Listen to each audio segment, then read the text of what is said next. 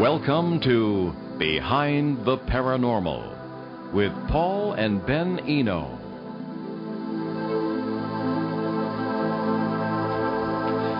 What crashed in the desert near Roswell, New Mexico in the summer of 1947? Was it really from another planet? And if it's all true, where are the artifacts today? Hey there, and welcome to the 559th edition of Behind the Paranormal with Paul and Ben Eno. I am Ben, and those hot and sandy questions came from my co-host and partner in the paranormal, my dad. And this evening, uh, we are pleased to welcome back, although he's not here yet. We're hoping to get him um, back on. Uh, we're hoping to get him on in the first place. Uh, we're having a little bit of trouble trying to reach him. Uh, one of the greatest names in uh, UFO studies for a look at his own role in uh, one of the greatest investigations of all time that I would say led to probably this huge blossoming interest of uh, UFOs in the first place. And we welcome your phone calls this evening. Numbers to call. That's 401-766-1240. That's locally. Or from anywhere in the U.S. or Canada, 800-449-1240. Now, we can't believe it's been over a year since he was last on the show, but we're pleased to welcome back, I hope, nuclear physicist Stanton Friedman, probably the best known figure in UFO research today. Stan earned his graduate and undergraduate degrees in physics from the University of Chicago in 1955 and 1956, respectively. It's not bad uh, for one year. Uh, for 14 years, he worked as a nuclear physicist for such companies as General Electric, General Motors, Westinghouse, TRW Systems, Aerojet Gen- uh, General Nucleonics, and McDonnell Douglas Corporation, working in such highly advanced, classified, and ev- eventually canceled programs as nuclear aircraft, fission and fusion rockets, and various compact nuclear power plants for space and terrestrial applications. He became interested in UFOs in 1958 and since 1967 has given hundreds of lectures throughout the U.S. and Canada and in 18 other countries. He has published more than 90 UFO papers and has appeared on hundreds of radio and TV programs, including Larry King Live in 2007 and twice in 2008, and many documentaries. I randomly uh, turned on the Science Channel yesterday, and there he was. Author of the, uh, I should say, he is the author of, or co author of at least 10 books that I know of. Also, he has kindly agreed to write the preface for our next book, Cosmic Journey, which will be out next year, I hope. Stan was the original civilian investigator of the 1947 Roswell incident, which is the primary subject of our conversation this evening. Again, I hope so. His website, stantonfriedman.com. Stanton. Well, we have attempted to uh, get hold of him at his usual number. We never usually have any problem with that, and uh, hopefully we will connect uh, as we go. Indeed. In the meantime, we can talk a little bit about the Roswell case. It's very well known, although a lot of people still have not, not heard of it, and it's as problematic as many other UFO cases have been. For example, uh, we're talking, you never can quite get exactly the the information that would help you put your finger on a, on a lot of things. Supposedly, what happened was during the summer of 1947, and as you know, this was right after the World War II, the end of World War II in 1945, and the nuclear tests that were going on in the Southwest. Uh, the town of Roswell, New Mexico, which is the county seat of Chaves County in in uh, that state, was uh, the area in which uh, something crashed. There's some debate whether it was uh, early July or late June and it is generally believed today to be to have been some sort of UFO. Although the official story is that it was a secret balloon project, uh, but that the balloon crashed uh, apparently after hitting something. But what it hit is is part of the problem. So no nobody really knows exactly what the story is. Uh, I think it's probably generally agreed that there was a crash, but what it was is another issue. Uh, in uh, the last interview he ever did, I believe it was the last interview he ever did on this show. Uh, that was the last interview before he died. That, that I had dinner with Stan Friedman twice uh, two weeks ago at a UFO conference where we were both speaking, and um, I said to Stan, you know, I think you, you've kind of beaten the odds. You've been on the show four or five times, and you're still around, fortunately. but uh, there have been a number of people who've been on this show who's uh, this was their last interviews. They died within a day or two. So I don't know if that's, that's a warning to any potential guests.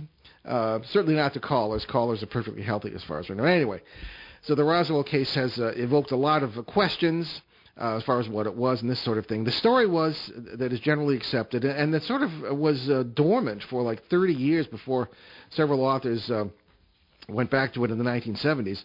Was that this crash occurred? A farmer rancher uh, went into the town of Roswell to the police station with a number of very strange fragments and artifacts from this crash. Uh, and they called the um, intelligence office at the um, Roswell Army Airfield. And then it's interesting that the, this was the uh, 509th Heavy Bombardment Group headquartered there. Seems to be the middle of nowhere, but they were the only group at the time that was uh, storing nuclear weapons. So one wonders about the nuclear connections with any sort of uh, uh, situation that, that had to do with, with uh, UFOs and uh, if these are aliens from other planets, and, and, and there you go. So. Uh, so in any case, th- th- this this was the story. Now, now there's more to it than that. Uh, supposedly, military uh, people went out to this uh, this site where, which was about 60 miles from the town of Roswell, and all sorts of um, uh, artifacts were there, uh, like the the stuff that the farmer had brought, in, the rancher had brought into the police station. Uh, these things would do things like it, it was like tinfoil, but you would you would fold it and it would unfold itself. You could scratch it with a knife and it would heal itself. And uh, one of the investigators uh, supposedly commented that it was more like skin than any sort of metal. And so everyone was kind of boggled from the start. They tried to drill through some of it, and the drill broke, you know, with industrial strength drills. Now, in addition to this, there were uh, supposedly bodies found. Uh, there were two. Is that him? No. Okay. There were two sites. One with all the debris that we just mentioned, and another that supposedly had alien bodies, or at least non-human bodies, around a, uh, an, sort of an egg-shaped craft. Uh, what really boggled the, the investigators was that uh, they never found, as far as we know, any any engine, any moving parts. There was a serious question about how this thing flew. Um, the um, the theory that it collided with one of the secret balloons uh, from the um, what was the name of that project? I can't remember. I wasn't prepared to talk about it. Uh, the, the, uh, Weather Balloon Project. Project uh, Mogul. Project oh, Mogul. Right, right, right. And uh, that this craft probably uh, might have uh, collided with that and created all this debris. That, that that's no one knows that for sure. Now, this uh, supposedly occurred in the midst of uh, the uh, you know in the community, which people hear things, and supposedly people in the community were told. Uh, then there is some some evidence that there was a uh, civilian group that came out. Just happened to be hiking or camping in the area and saw the crash and saw the bodies before the military got there. There were a number of people who were uh, threatened, uh, as I understand and I wanted to have him tell the story tonight, but Stan Friedman was the first civ- civilian investigator of this, and uh, people, uh, uh, I'm sure, told him about this, that they were threatened by the, the authorities, that they had to keep quiet about whatever they knew, uh, because in a community like this, word spreads rapidly. Uh, the local funeral director went out to the base uh, because they he'd received questions about whether how how certain bodies could be preserved, and they were told they were the bodies of children uh, because the, these supposed aliens were very small and uh, were somewhat different from us, although the basic you know head and two arms and two legs kind of thing were there. His girlfriend, the the uh, funeral director's girlfriend, was a nurse out at the base, and he supposedly saw her running from an examination room. First, the, ba- the base was there were people flying in from Washington. The base was crawling with with strange people, and uh, she supposedly came running out of an operating room with with uh, something over her face because of the smell. And uh, they were they were high-ranking military officers and all this sort of thing. So, as far as what actually occurred, uh, that that is the basic the basic story. Uh, now this uh, was kind of hushed up, and now, the the, pro- the thing that really kind of let the cat out of the bag. Nobody might have known about this at all, but the Roswell paper received a uh, uh, press release from the public affairs office at the Roswell uh, Army Airfield that said that a, a flying saucer or flying disc had been recovered by the U.S. Army. And now, whether that was deliberate or, or an unbelievable mistake by the base commander, we don't really know. But that did appear in the paper, and we have a picture of Stan. Oh, is that him there? Yes. Oh, great. We finally have Stan with us, and we'll let him take up take up the story. Uh, Stan, you're with us. I'm with you. I'm sorry. Oh no, not at all. Life in the 21st century, as long as you're okay. I'm fine. Okay. Yeah. Well, I've attempted in my uh, humble way to tell the story of the Roswell crash, uh, or at least what we know or think we know, and uh, we've introduced you and mentioned that you were the first civilian investigator of this. So why don't you take up the story? How did you find out about the case, and how did you get involved with investigating it? Well, it was purely by accident. I was in Baton Rouge, Louisiana, about to speak uh, that evening at Louisiana State University. I've done over 700 college lectures, you know, so I get around. And I was supposed to do three interviews with different interviewers uh, at a television station in Baton Rouge. So I did the first two, and the third interviewer, the woman wasn't there. This is in 1978 nowhere to be found. Didn't have cell phones back then. So the station manager's uh, giving me coffee. He's trying to convince me to stick around for a while. And out of the blue, he says, uh, you know, the guy you ought to talk to is Jesse Marcel. And brilliant investigator that I am, I said, who's he? and his next sentence changed my life. Uh, he said, uh, he handled wreckage of one of those saucers you're interested in when he was in the military. What? Where'd that come from? You know, uh, what do you know about him? Oh, he's a great guy. Lives in Houma. Well, I didn't know where Houma, Louisiana was. I've been there since, but to see Jesse. But, uh, it, you know, tell me more. Well, we're old ham radio buddies. Hmm.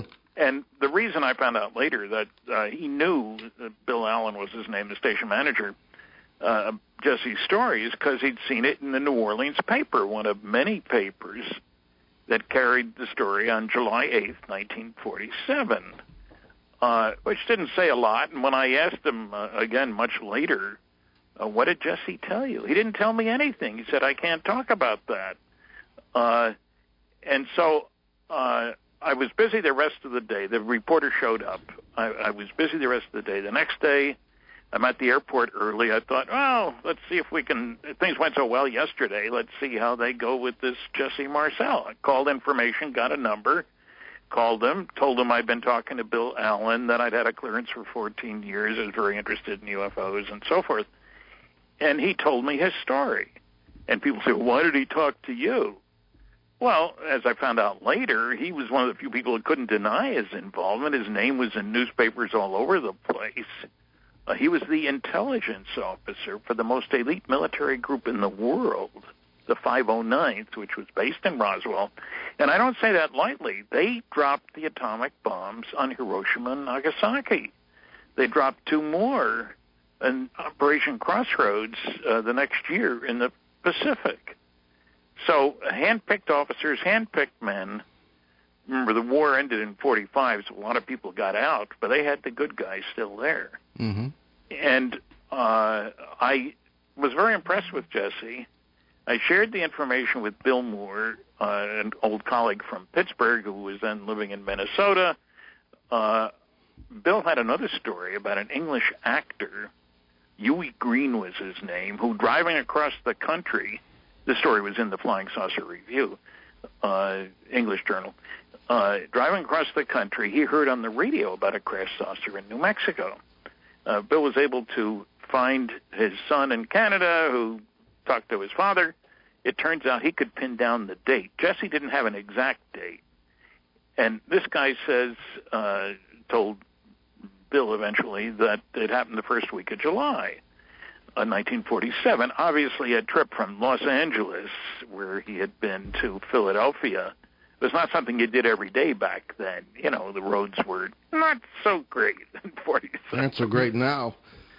well, okay, but uh and so um we he pinned down the date. Bill went to the University of Minnesota Library in St. Paul, looked at the periodicals department. There was a story. Many different versions. They spelt Walter Haut's name four different ways. He was the public relations officer who put out the story at the direction of Colonel Blanchard, who was the base commander, which I found out later. Mm-hmm. Uh, so we uh, pursued this. We had a date now. We turned up a lot of newspaper articles, and uh, I had already heard a little bit about Roswell. A woman named Lydia Sleppy, her son had had a good sighting in California, a forest ranger. He said, "You really ought to talk to my mother." And I did. She lived in Albuquerque, and she had a very good sighting, but she also told about the strange experience of working at a radio station in Albuquerque and hearing from their Roswell affiliate about a crashed saucer. And the wreckage was being sent to Wright Patterson Air Force Base, and she was uh, in accounting, but she was a very good typist. And the guy was dictating over the phone so she could put it on the news wire because Roswell wasn't connected to the news wire back then, but the Albuquerque station was. And while she was transmitting or typing in, uh, a bell rang on the system and the message said, discontinue this transmission, FBI. Uh, and she asked the guy on the other end in Roswell, what should I do? Discontinue it. uh, and people might wonder, but remember, New Mexico had was a place where the first atom bomb was tested, Trinity Site. It's where uh, two of the three nuclear weapons labs were in the country, uh, Los Alamos and Sandia. Uh, White Sands Missile Range was there. That's where we were firing the captured German V-2s. What I'm saying is security was a major concern in New Mexico, so it wouldn't be surprising if the FBI was paying attention to what was going on on the news wires. Anyway, uh, Bill and I started to work, and in a year and a half, we located 62 people. This is the old-fashioned way. Uh, people who've been at the base. Uh, I say calling information, finding, uh, asking somebody who remembers from there and from his Christmas list where was that person and so forth. Uh, you know, I, I realize people don't do that anymore. Uh, they go to the internet, but there was no internet. mm-hmm. didn't have a choice. So the first book came out uh, by Charles Berlitz and Bill Moore the Roswell incident, I got a percentage of Bill's uh, royalties. We had talked to 62 people by 1980 when that book came out. By 1986, it was up to 92 people. And you know, sometimes you get lucky. I I shouldn't say that, but you do. uh, luck is what happens when you're ready for it. I guess. For example, I called, checked editor and publisher. Oh, there's a newspaper in Roswell. What did I know? mm-hmm. the Roswell Daily Record. I called, asked for the uh, this is in 1978. I asked for the editor from 1947. Oh, long gone. What do you need? Well, I got the story here. It says the base public information officer, a guy named Walter Haut or Haut. His name is spelled four different ways in the newspaper articles. And before I could finish the sentence, she says, "Oh, his wife works here." Oh, what? Gee. You know, totally surprised. He was from Chicago. Uh, not surprised that he was based at Roswell. He was an outstanding bombardier, incidentally, not just a PR guy. He was chosen to drop the instrument package in one of those two te- uh, atom bomb tests in 1946. So he and he flew 20 uh, missions over Japan during oh, the war. Wow! Wow! So I I, I, I mention this because some of the uh, debunkers uh, tell a story. An unnamed PR guy put out uh, an unauthorized story, which is total baloney. Uh, you know, he was authorized by uh, Colonel Blanchard, and incidentally, some people say, "Oh, Colonel Blanchard, he he was just a loose cannon." Yeah, he went on to be a four-star general and was vice chief of staff of the United States Air Force when he died of a massive heart attack at the Pentagon. So I, he was head of operations, had thousands of nuclear weapons under his control for the Strategic Air Command. He was for before he became Vice Chief of Staff of the Air Force. So you know, it's it's nice how the nasty, noisy negativists leave out pertinent information. Mm-hmm. And the, uh, Jesse, uh, I spoke to him for my movie UFOs Are Real. Uh, that was in 1978. Also, uh, went around the country uh, talking to important witnesses, including, for example, Travis Walton, uh, who's having a conference next week in uh, well Heber Overgaard, Arizona. Uh, I'll be the keynote speaker. Uh, leave on Wednesday, come back the following Monday. Uh, expecting a lot of people out in the middle of nowhere, uh, two and a half hours from Phoenix, incidentally. Hmm. It's going to be cold there. I got cold here. What do I need to go there? yeah, right. you know, so but uh, so Roswell has been very important. Uh, I've been at almost all of the annual Roswell UFO symposia. I missed last year because of my heart attack, unfortunately, but uh, uh, I hope to be there this year. And uh, it is. I also attended a reunion of the 509s and met some of the other officers, Oh. uh, and that was over in uh, Utah, I guess it was. Uh, uh, the Roswell is an important case for several different reasons, primarily because of the people who were involved. Uh, you know, this isn't just a bunch of dinks with nothing better to do but make up stories about UFOs uh, flying saucers, as they were called then, flying discs. And the kicker is not only the people, but the story makes sense. People say, I, I had a Soviet, not a Soviet, an English astronomer, when I was saying what was special about New Mexico, that the first atomic bomb and all the rest of that. oh, they could have gone to the Soviet Union. I had to say, uh, no, they didn't test their first A bomb till 1949. Uh, so New Mexico was a special place.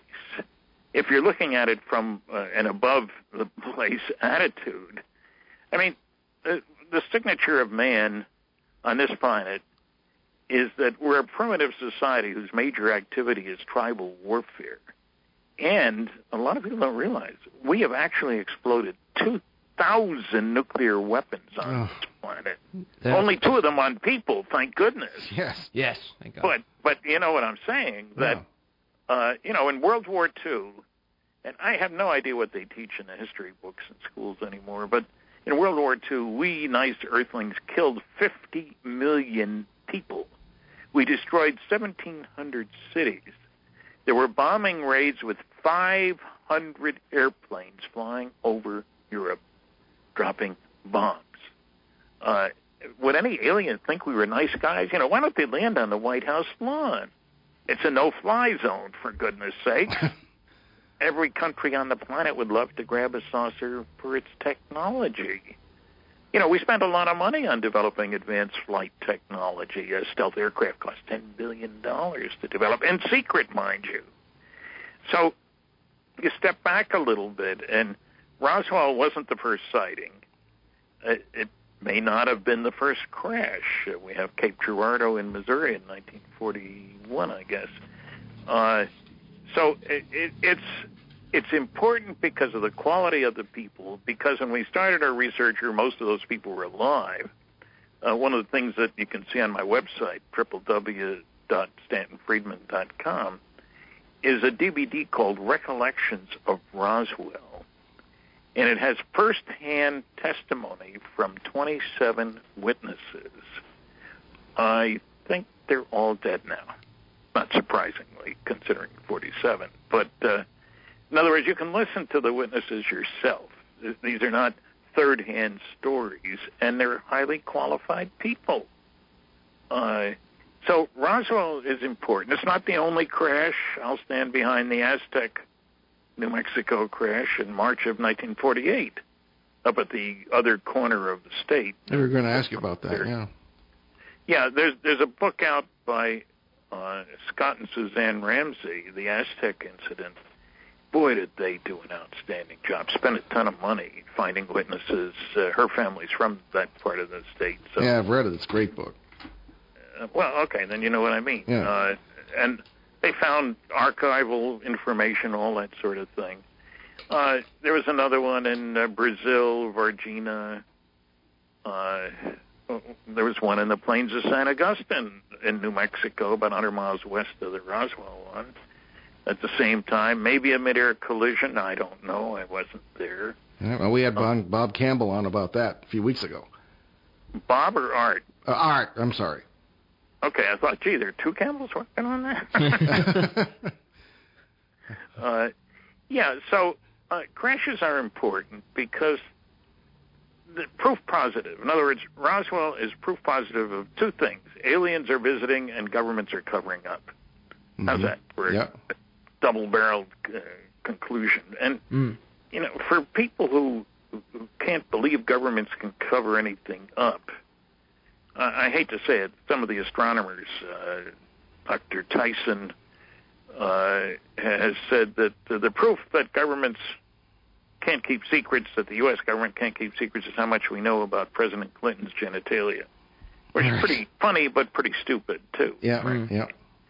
And Dr. Seth Shostak of the SETI Institute, so the effort to investigate SETI, said the proof the government can't keep secrets is what a lousy job FEMA did for Katrina and how badly the post office is run.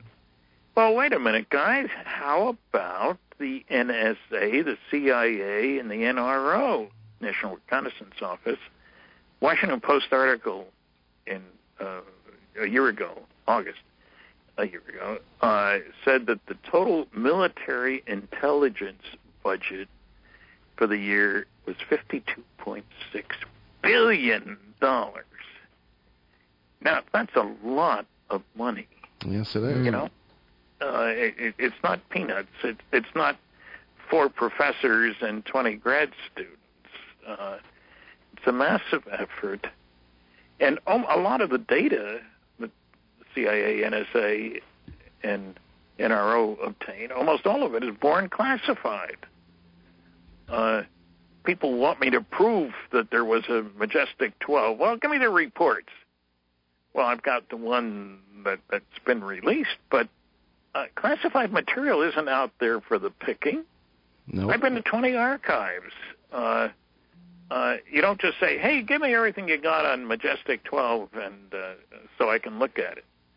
Secrets can be kept, uh, and it's not that difficult. Well, uh, let me give you a specific example. Well, actually, uh, Because- could we? We're going to take our break right Sure. now, and we'll be right back. You're listening to Behind the Paranormal with Paul and Ben Eno on WOON 1240 in New England's beautiful Blackstone River Valley. We'll be right back with Stanton Friedman. Stick with us. ON Radio.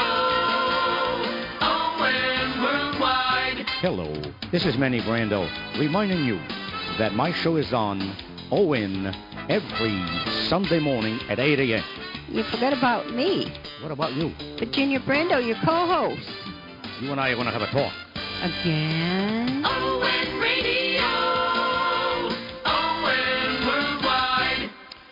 Okay, we just wanted to mention several of the charities Ben and I have adopted on the show. Most of them are veterans charities. Certainly a UFO, a UFO, right? UFO Cares, USACares.org. I get UFOs on the brain tonight. Oh yes. and uh, the one, wonderful things that they do for veterans and their families, uh, financially speaking. Uh, also, uh, for our neighbors to the north, where Stan Friedman lives, uh, certainly uh, Canadian Veterans Advocacy. Org as well. Uh, Mike Blais in Ontario is doing wonderful things from the advocacy point of view, legislatively, legally, for Canada's veterans who, as you know, have been with us uh, all along in the War on Terror.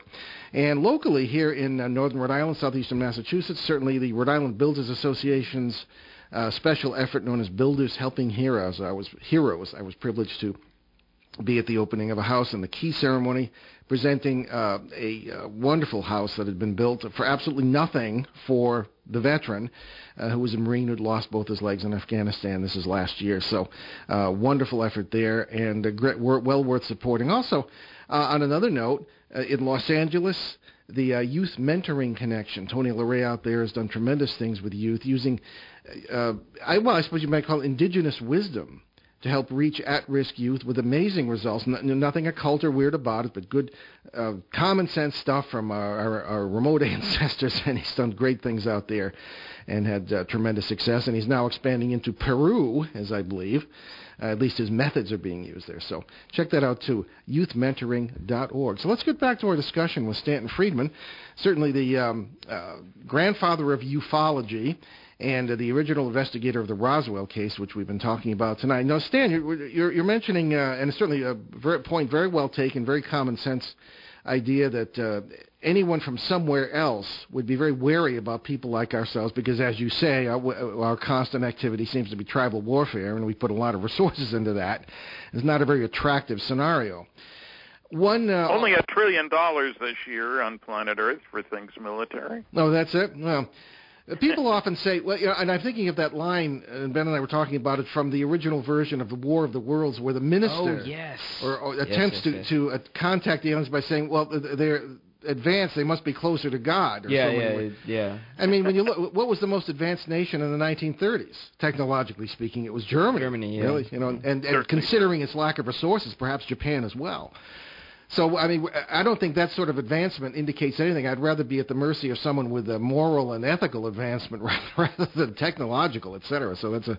I just wrote wrote a review of one of my monthly columns in the MUFON Journal on the book Religions and Extraterrestrial Life. Oh, I must. How will that. we deal with it? By Hmm. Dr. David A. Weintraub, who's a professor uh, of astronomy at Vanderbilt University in Nashville. And it's not a bad book. He doesn't say much about UFOs, unfortunately. Uh-huh. He certainly doesn't talk about interstellar travel or government cover-ups, the cosmic Watergate.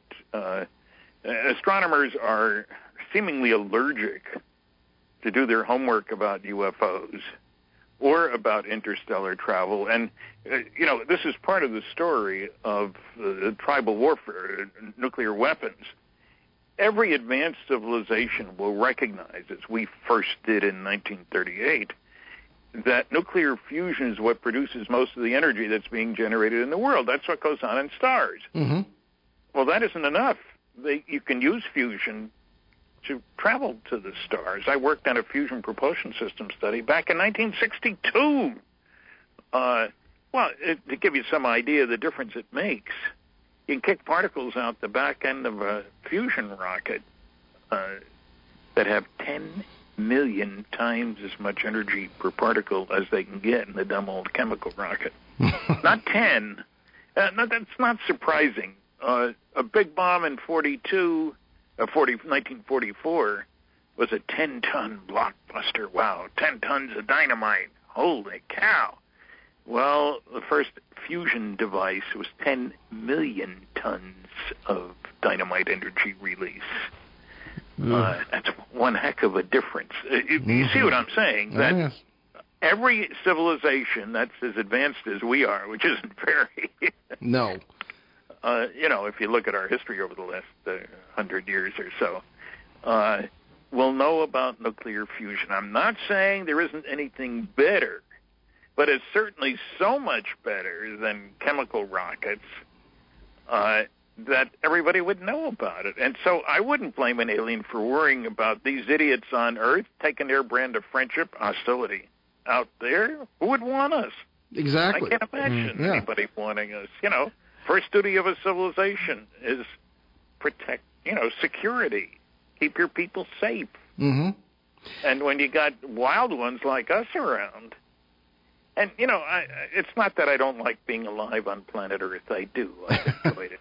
But uh, from a pragmatic viewpoint, we're a threat to our own planet, no less to the people on the planet. How many people died yesterday in terrorist acts? Oh, good lord. you know, everywhere. So when people say, "Why don't they just land on the White House lawn?" I, I, I just laugh. hmm Uh, you know, it, it, it's ridiculous, and we we forget uh, that war is the way we seem to be going, and nuclear is the way to do it bigger and better. yes. Well, you know, on the propulsion side, I, I like to remind people because most people are sh- shocked that we have nuclear-powered aircraft carriers, fission, not fusion, not as effective per pound, if you will, hmm that can operate for 18 years without refueling. That's uh, skipping a lot of stops at the gas station. Mm hmm Mm-hmm. Almost the life of the vessel. Uh, yeah, yeah, uh, and of course submarines can go around the world underwater. We we all grew up knowing that the Germans said uh, we're knocking off a lot of ships with submarines, but they don't realize that submarines during World War II could stay underwater for uh, a day at most. They need oxygen for the diesels. Uh, the people you can you can get oxygen for them, but the diesels need oxygen. Well, uh, now we have submarines that can go around the world underwater. They take periscope leave when they go by Hawaii. That's Mhm. what Navy guy said to me. And so what I'm saying is there's nothing crazy far out about saying let's go nuclear. I worked on fission rockets, and Los Alamos built one that was successfully tested out near near Area 51. Dare I say it? uh, back in the late 60s, it operated at a power level of 4,400 megawatts. That's twice Wow. the power of Grand Coulee Dam, which is just a little larger. I remember the photos you showed at the Leominster conference, uh, and I, it was Yeah. the first time. I, all the times we've been at conferences together, it's the first time I've actually been able to sit through one of yours and listen to it. It was a great pleasure. But I'd never seen those photographs before. It, it's amazing. Of Well, react- was- small my book- reactors. Yeah, there, there, my book, uh, Flying Saucers and Science, has pictures of a couple of nuclear rocket reactor propulsion systems. These things are real. Now, they were, the programs were secret. They weren't black programs. You know, uh, they were in the budget, uh, unlike the stealth aircraft, which was a black program. But, uh, oh, I, I was trying to say before that the proof that governments can keep secrets about UFOs the NSA, National Security Agency, Mr. Snowden's organization, if you will, right. uh, they released uh, back in the 80s. They released 156 top secret Umbra UFO documents. However, there was a little kicker. They everything was whited out except one sentence per page. Uh, so they released them, but you know you don't know what they were talking about, and the CIA had many many pages of blacked out top secret Umbra documents. And I mention this because I keep running across people who want to insist that secrets can't be kept. I'm sorry, they can be. Sometimes they leak. Okay, that's not very often. The penalties are pretty severe for uh, leaking classified information. I had some people complaining that the uh, Majestic 12 documents must be fraudulent because we don't have a provenance. We don't know who sent them. Here we have a top secret magic document, and they expect the guy who sent them to stand up in public. Hey, it was me, folks. He's breaking the law. It is against the law to release classified information to somebody who doesn't have an appropriate clearance or need to know. Exactly. It, that's punishable by severe penalties. hmm But they expect somebody to stand up. I'm saying if they're hoaxes, why didn't somebody stand up and say, gotcha? Yeah. you know, aside from the question of how did uh, he know all the things that nobody else knew when we got the documents that turned out to be true from information obtained later. Well, you've just led into our next subject, which is, is the MJ12 documents. But before we do that, Stan, why, why don't you, because we, we burn up this hour really quickly, why don't you tell, tell people about your books, your website again, and where they can find out more? Okay. Well, the website is easy www.stantonfriedman, F R I E D M A N dot com. Uh, the books are Flying Saucers and Science, which covers the waterfront, all aspects of the problem. Captured with Kathleen Marden, Betty Hill's niece, the story of the abduction, the UFO experience of Betty and Barney Hill. The book that Kathy and I also did, Science Was Wrong, 14 chapters. We each did half, each one stimulated by some smart guy saying something stupid. like man will man will never fly in an airplane. That was two months before the Wright brothers' first flight. Mhm. That was the great astronomer. Or space travel is utter bilge, said the British astronomer royal one year before Sputnik went up. and you know, there's a whole bunch of these, medical and others.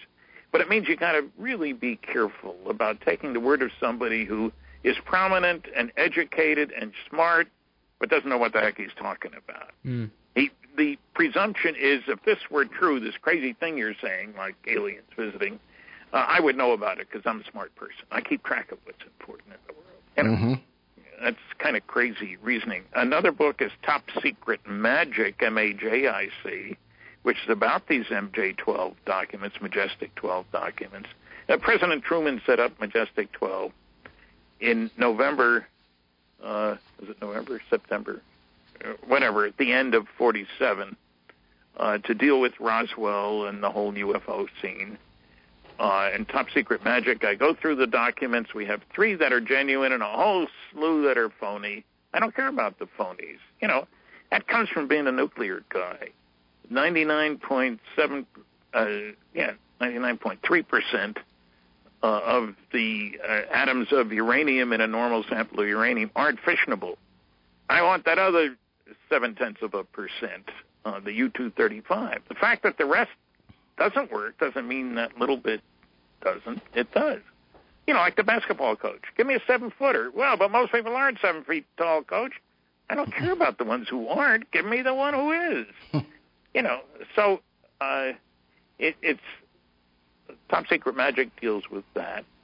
Uh, and you know, there are numerous papers that I've written, but they can see all about these books uh, on my website.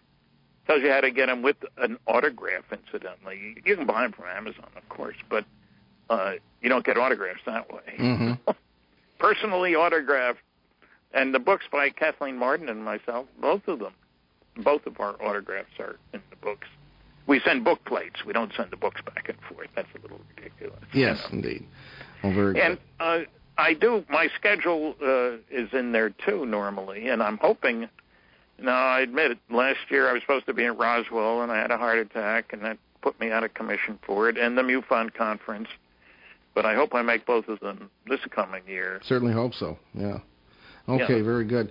All right, well, good. Uh, and well, since we're on the MJ12 documents, uh, wh- why don't you tell us what MJ12 was or is, and what the documents were about, and how you how you got involved? Well, I think the uh, the project name has undoubtedly been changed once it went public. I know when I was working in industry, every once in a while you'd use a code name for something, but when that is revealed, you've got to change it. Truman set it up, named the 12 people who were on it, two Army, two Navy, two Air Force, five scientists, and the first Secretary of Defense, uh, uh, James Forrestal. And it mentions that Roswell happened, body re- bodies recovered, and the group was an outstanding group. And one of the real shockers, and one of the reasons I was thought these must be phony documents, it came in the form of a roll of film in the mail, an Eisenhower briefing document. Uh, November 18th, 1952, Ike took office in January of 53. So he was being briefed on all kinds of high security stuff. And uh, it names the, the people, but there was a real shocker there, which made me very dubious. Dr. Donald Howard Menzel was a Harvard University astronomer who had written three anti UFO books. Now, everybody else you could prove easily had a high level security clearance. Uh, but you don't need a high security clearance to teach astronomy at Harvard, as far as I know, anyway. Mm-hmm. So, and he he was a total debunker. Three anti-UFO books, uh, gave talks and art, wrote articles and so forth. But I followed through. I found one reference to him and Dr. Vannevar Bush, who was head of the Office of Scientific Research and Development during World War II, and uh, followed up on it. Like a long story short, it's in the book. I discovered to my total shock, I had to get permission from three different people to go to the archives at Harvard to see his papers. All these guys were dead. How convenient. the last one, well, the last one dying just uh, a month before we got this roll of film in the mail with this information on it. Uh, and I was totally shocked to find in Menzel's papers three different approvals I needed to look at them. Uh, that he told Jack Kennedy that he had a longer continuous association with the NSA, National Security Agency, of anybody in the country. It turns out he was also a world class cryptographer, did classified work for dozens of companies. I was I had one run in with him while he was alive, and I didn't like the man, but I certainly developed a lot of respect after reading all this stuff. So I can prove. People say, "Oh, he couldn't have led a double life." I'd written an article about the double life with Don Menzel. Well, every spy leads a double life. You know, uh, Mhm. it does happen. Uh, three British intelligence agency people were Russian spies. Philby and uh, Maclean, and there's another one. Uh, so it does happen. Anyway, uh, and there's big argument going on. There are two other documents which uh, I say are genuine. There's a hundred phony ones. But wouldn't you expect disinformation from the government if good stuff gets out? Uh, they can't stand up and say, "Oh, this is a real group." No, like I, I can show a bunch of documents are phony, and I did in Top Secret Majic. But so what? During the war, disinformation was a way of life. Mm-hmm. We fooled we fooled Hitler. It was extremely important. We convinced Hitler with subtle little things showing up hither, thither, and yon that the invasion of Europe was going to come at Calais instead of at Normandy. Mm-hmm. That's right. And the generals said when once the invasion took place, bring in the reserve. We need them. And Hitler says, no, no, no. That's not the real attack. That's going to come over here. So he held back. And by the time he released the troops, it was too late. Disinformation, official lying, call it what you want. Uh, you know. So there's a bunch of documents that I believe are phony. And I, I show it uh, in a number of cases. I find the documents that were emulated find a book and I start looking through it, and there are three documents there that somebody had retyped, changed just a few words, Xerox the handwritten stuff, exactly the same place on the page, you know, dates, names, and stuff. Uh, so somebody was playing games. I'll, I'll bet the intelligence agency classes were given the assignment: make up a phony MJ12 document. We got to convince the world that these things aren't real. Mm-hmm. Uh, you know, which people look at me like, uh, what are you, disinformation? What are you talking about? There's a lot of it. It's gone on all the time. Yeah. So MJ12 was a group set up by is it was it Truman first to Oh, yeah. uh, to determine what to do about alien life or whether it really was or that sort yeah, of thing. Yeah, and remember, th- there are a couple of different things you'd have to do. You'd have to take the reports from the classified channels of information. Uh, military pilots chasing UFOs with gun cameras, you know, to get information. Mm-hmm. the Air Defense Command stuff, the radar guys, all that. Somebody's got to analyze that stuff. Somebody also has to work on wreckage, which is a wholly different matter. Uh, th- and people forget. Well, I had two guys tell me if Roswell really happened, they'd have had to pull half the professors of physics out of the universities. I laughed. I said, "You've got to be kidding." Are you forgetting Los Alamos, Sandia, Livermore, Oak Ridge, Mm-hmm. Hanford? Loads of people with great skills and high level security clearances. You know, you don't go to a university. Lockheed built stealth, not some university. Mm-hmm. Uh, when I was working, and people don't have a good idea of how big these programs can be.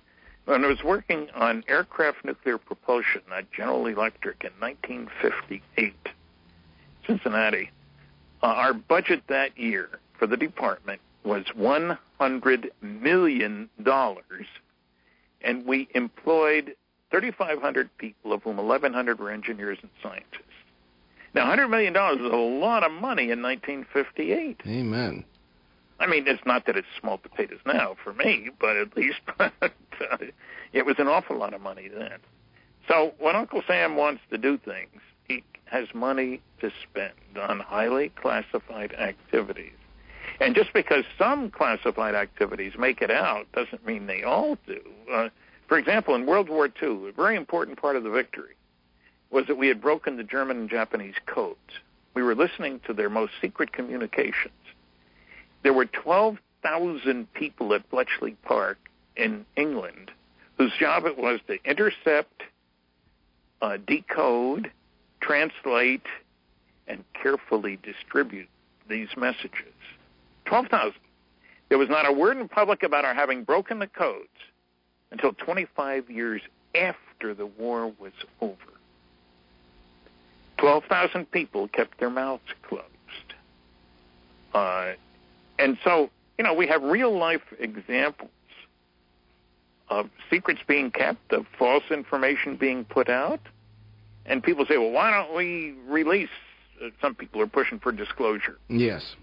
We're entitled to know everything in a free society. No, we're not. No, I I don't agree with that either. Yeah, there are national security considerations. Should we put what we have learned from wreckage out on the table if the Russians and Chinese don't put out what they have learned? It doesn't make any sense to me. And also, you better be prepared. The world is going to change uh, when the truth comes out. I mean, I'm looking for the, you know, the Daniel Ellsberg of the UFO world, or the the Woodward and Bernstein of the UFO world blow the lid off the cosmic Watergate. Yeah. But we need to be prepared for that. Like, what kind of changes do you it out. mean? Well, what happens to religion?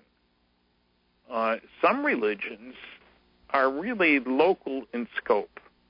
Some Christian religions are, you know, Jesus died to save us, but not anybody out there. Uh, there are other religions. The Mormons think that there are aliens out there. And that new book that I mentioned, Religions and Extraterrestrial Life, he goes through the the Hindus, the Buddhists, uh, the different Christian sects, a whole bunch. And there's some real impact in some places. It's true. Uh, also, also, who speaks for the planet? I don't think there's any government on this planet. Maybe I'm wrong. I hope I am, but I don't think there's any government on this planet that wants its citizens to owe their allegiance to the planet. To think of themselves as Earthlings, in other words, Hmm. instead of as Americans, Greeks, Chinese, Russian. You know, nationalism seems to be the only game in town. Just look around the planet as we speak. Look what's happening in in uh, Ukraine. Look what's happening in Turkey, uh, Syria. Uh, you know, there's a lot of problems going on out there, and all related to nationalism. People in power don't want to give up power. I think that's uh, an axiom of politics, isn't it?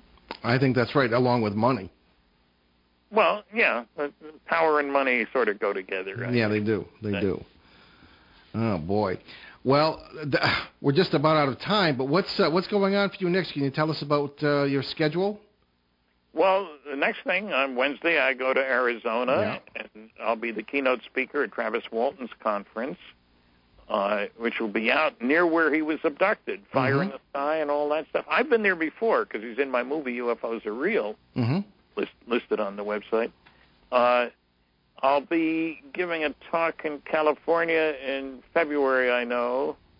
I'm giving another one, I don't even remember where it is. It'll be on the website, Okay. www.stantonfriedman.com. Uh, and things come along, you know. I, I don't even anticipate them. Somebody comes along, hey, how about speaking at our conference? Oh, I'm going to be in England, that's right, uh, at a conference, and uh, I'll have fun. I've spoken in 18 countries, all 50 states, 10 provinces, so a lot of frequent flyer miles, man. Yeah, right. Indeed. Well, we saw you in Exeter and Leominster just in a two-month period. It's always a great pleasure to see you, and uh, we uh, it's really great to see you back on your feet, Stan. And uh, we look forward to seeing you soon again. And uh, as we mentioned, uh, you were, you've been kind enough to uh, agree to write the preface for our next book, and uh, we're Yeah. looking forward to that as well. And um, we wish you the very best, and we'll hopefully see you soon. I'm looking forward to it. All right. Thank you so much. Thanks. Okay. Stan Friedman, everybody. Everybody knows Stan. As I say, I just happened to turn on the TV yesterday, and the Science Channel, there he was. There he is. Yeah, that's it. So, uh, Ben, well, let's uh, do our announcements. And uh, All that good stuff. So we had a great time on Saturday at the uh, Autumn Paranormal event that was in uh, Hampton, New Hampshire, which we raised $530 to benefit the New Hampshire SPCA. And uh, congratulations to Lynn Nickerson and Willie Hassel for a great job organizing that event. And it was it was it was very fun to be there. Uh, that about does it for our 2014 lecture season, uh, but keep an eye on our events page. Uh, it's behindtheparanormal.com and newenglandghosts.com for any further adventures. And also behindtheparanormal.com is where you can find 600 free podcasts of uh, our past shows and on both uh, ON 1240 and our four and a half year run on CBS Radio, along with uh, special shows and podcasts. yes, there is a rumor that you don't know this yet, Ben, that we might be back in England next year uh, to speak at one of the conferences there, but we'll see Ah, how that wunderbar. goes. Yes. So find my books on Amazon.com, Amazon Kindle, Barnes & Noble Nook, etc., the usual places. Uh, but if you buy, just as, as Stan does, if you buy them directly Yes. at BehindTheParanormal.com, I will sign them for you. And you'll help us keep all those podcasts on the website free. Also on our sites, you'll find direct links to several charities that Ben and I have, have adopted and that we mentioned earlier, including USA Cares, Canadian Veterans Advocacy, and Youth Mentoring Connection in Los Angeles, doing great things for youth. Indeed. So uh, next Monday, November 10th, right here on ON 1240 and ONWorldwide.com, we welcome Canadian researcher and media personality. That's uh, Dr. Peter Sacco. Is that it? I believe it's how he pronounces it. There's Saco. Sacco? I'm oh, thinking yes. of the town in Maine, Saco. Yeah. Oh, or, or what people used to call disaster movies. when they first came out. Before they had the name disaster movies, they were called Sacco films. Well, I didn't know that. Yeah, yeah, fun Well, fact. pays forty-five thousand dollars a year at Emerson College. You learn yeah, to, to learn stuff. really to learn really really really uh, useless fun facts. and so we're going to be talking to uh, Dr. Sacco uh, for uh, his uh, take on poltergeist and exorcism. That should be a barn burner. Oh yes. we leave you this evening with a selfless thought from that old sweetheart, Mark Twain. The best way to cheer yourself up is to cheer someone else up. I'm Paul Eno. And I'm Ben Eno, and thanks for joining us on our great cosmic journey. And we shall see you next time. Return to this radio frequency 167 hours from now for another edition of Behind the Paranormal with Paul and Ben Eno.